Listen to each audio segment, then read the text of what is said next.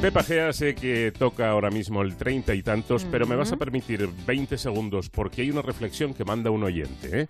Es la opinión de un oyente sobre esto de la huelga. No es lo del 1, 2, 3. Esto es serio, Nacho, esto es serio. A ver. Eh, dice este oyente, huelga o más bien manipulación partidista, aprovechando que este tema está de moda. O si no, que me expliquen los señores de los partidos políticos cómo es posible que se indignen por la violencia sexista, mientras a la vez se indignan porque los pobres violadores y asesinos no pueden salir nunca de la cárcel y quieren derogar la prisión permanente. Bueno, es llevarlo al extremo. Es llevarlo al extremo, pero cuidado, esto es para pensarlo, ¿eh? Para pensarlo, digo yo. Ahora sí vamos con el treinta y tantos.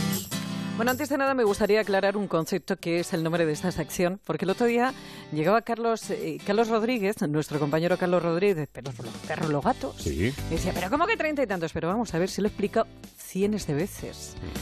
Treinta y tantos se llama este espacio por una sencilla razón, porque es cuando dicen que tenemos que empezar a cuidarnos en serio.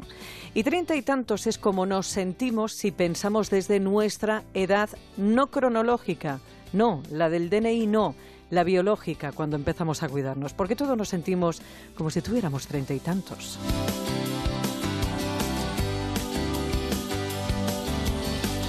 Bueno, pues hace mucho tiempo que tenía ganas de hablarte de, esto que te voy a hablar ahora, de la ortodoncia, de en qué momento se le ocurrió al ser humano poner en orden los dientes por estética y más tarde por salud.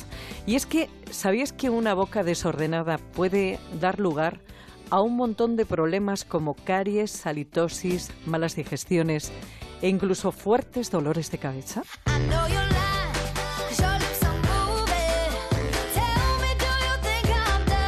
Ya en la época de los griegos, de los egipcios, se han encontrado momias con bandas metálicas alrededor de los dientes, y- pero realmente no ha sido hasta el principios del siglo XX, con el doctor Angle, quien realmente se considera el padre de la ortodoncia moderna, quien definió la ortodoncia, definió las maloclusiones, y no es a partir de ahí cuando se empieza a estudiar de verdad lo que es la ortodoncia, la influencia que tienen eh, el tamaño de los huesos en la malposición dentaria y al revés, el que según a qué edades trates o muevas unos dientes se mueven mejor o peor.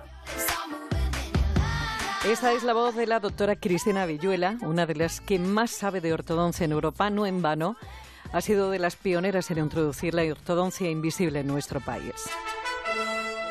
Esto de alinear los dientes tiene más años que, la orilla de la playa. Dicen algunos historiadores que el origen se remonta a los 400 y 300 años antes de Cristo, cuando Hipócrates y Aristóteles ya le daban vueltas a cómo podían enderezar los dientes.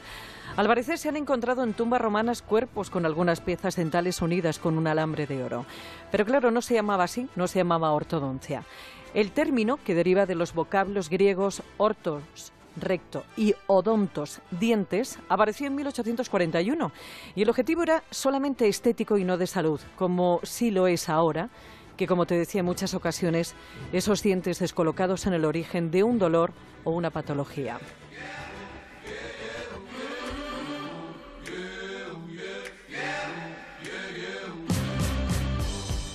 Muchísimos problemas. O sea, la estética y la función hoy en día eh, van de la mano. El hecho de que un niño eh, o un adulto no mastique correctamente, aparte de problemas digestivos, por supuesto, pero puede repercutir sobre el desgaste de esos dientes, de mala higiene, al estar descolocados los dientes, mala higiene, caries, gingivitis, problemas dentro de las encías, pérdida de encía. Al tener una mala mordida, puede eh, generar problemas en la articulación y eso es lo que nos da los dolores de cabeza.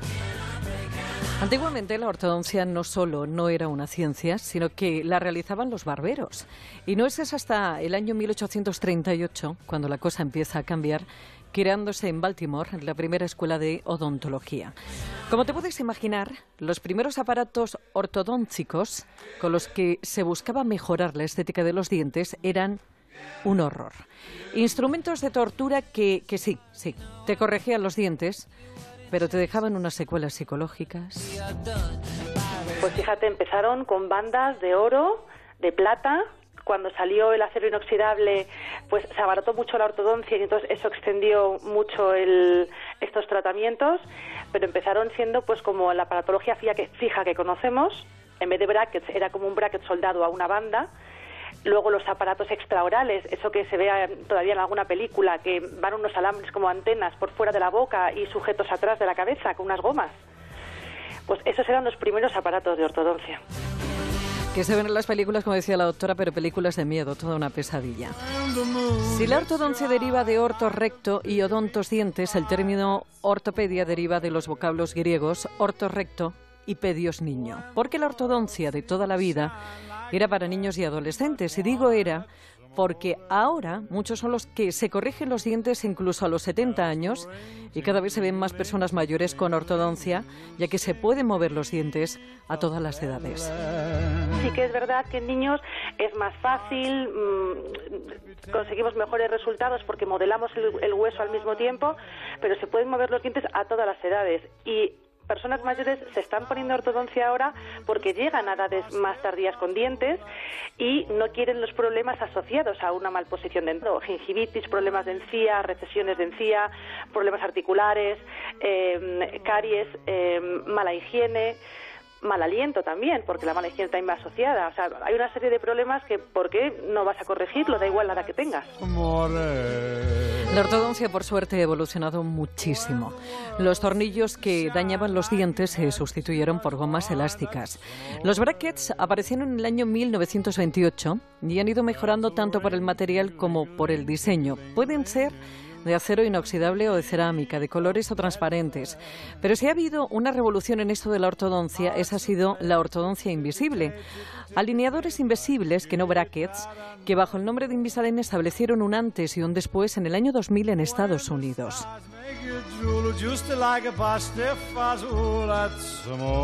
En 10 años calculamos que no se pondrán brackets. Poder lavarte los dientes sin dedicarle 15 minutos, las urgencias de un alambre que te pincha, un bracket que se ha caído, por supuesto la estética, la comodidad porque es removible, te lo quitas, te lo pones. Es, es, un, gran, es un avance in- enorme y ya para todas las edades, ya no solamente para adultos, surgió para adultos y en cuanto empezamos a tratar niños, adolescentes, porque era como lo más natural, ¿no?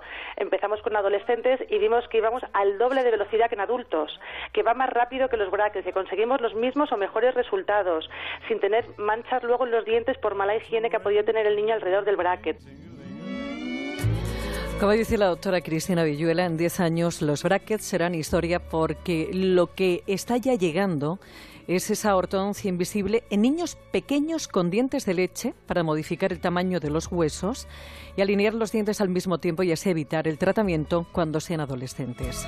han sacado unos una variedad dentro de sus aparatos y podemos hacer esa ortopedia de los maxilares al mismo tiempo que alineamos los dientes.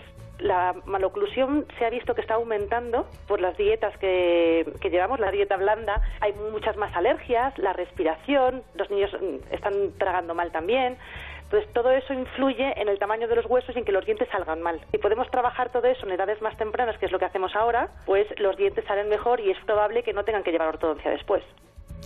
Bueno, pues imagínate si el inventor de la ortodoncia, Pierre Fauchon, pudiera ver lo que ha avanzado casi 300 años después de sus rudimentarios frenos metálicos. Ahora ya sabes, la sonrisa es un signo no solo de belleza, sino también de salud. Está mejor que nunca, ya nada le hace daño. Y miente cuando dice que tiene 30 y Pues efectivamente lo que ha avanzado también esta técnica para la corrección dental. Eh, hoy, Pepa Gea, yo creo que quiere rendir homenaje al maestro Chicho Ibáñez Serrador. Ay, porque me he puesto las gafas. No es en Ruperta, es en nuestra Pepis y no he podido evitar la tentación. Pero espera un momento, para la cinta, para la cinta. ¿Podemos volver a poner otra vez el final del treinta y tantos para que yo diga el Twitter y estas cosas y luego tú haces la coña que te dé la gana?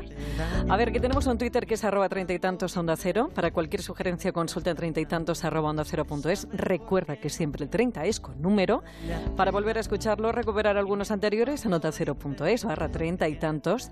Y tienes más información en la web medicepepa.es y en el blog treinta y tantos que también encuentras en Celebrities Antena 3 Televisión. Ala, dale. Pues eso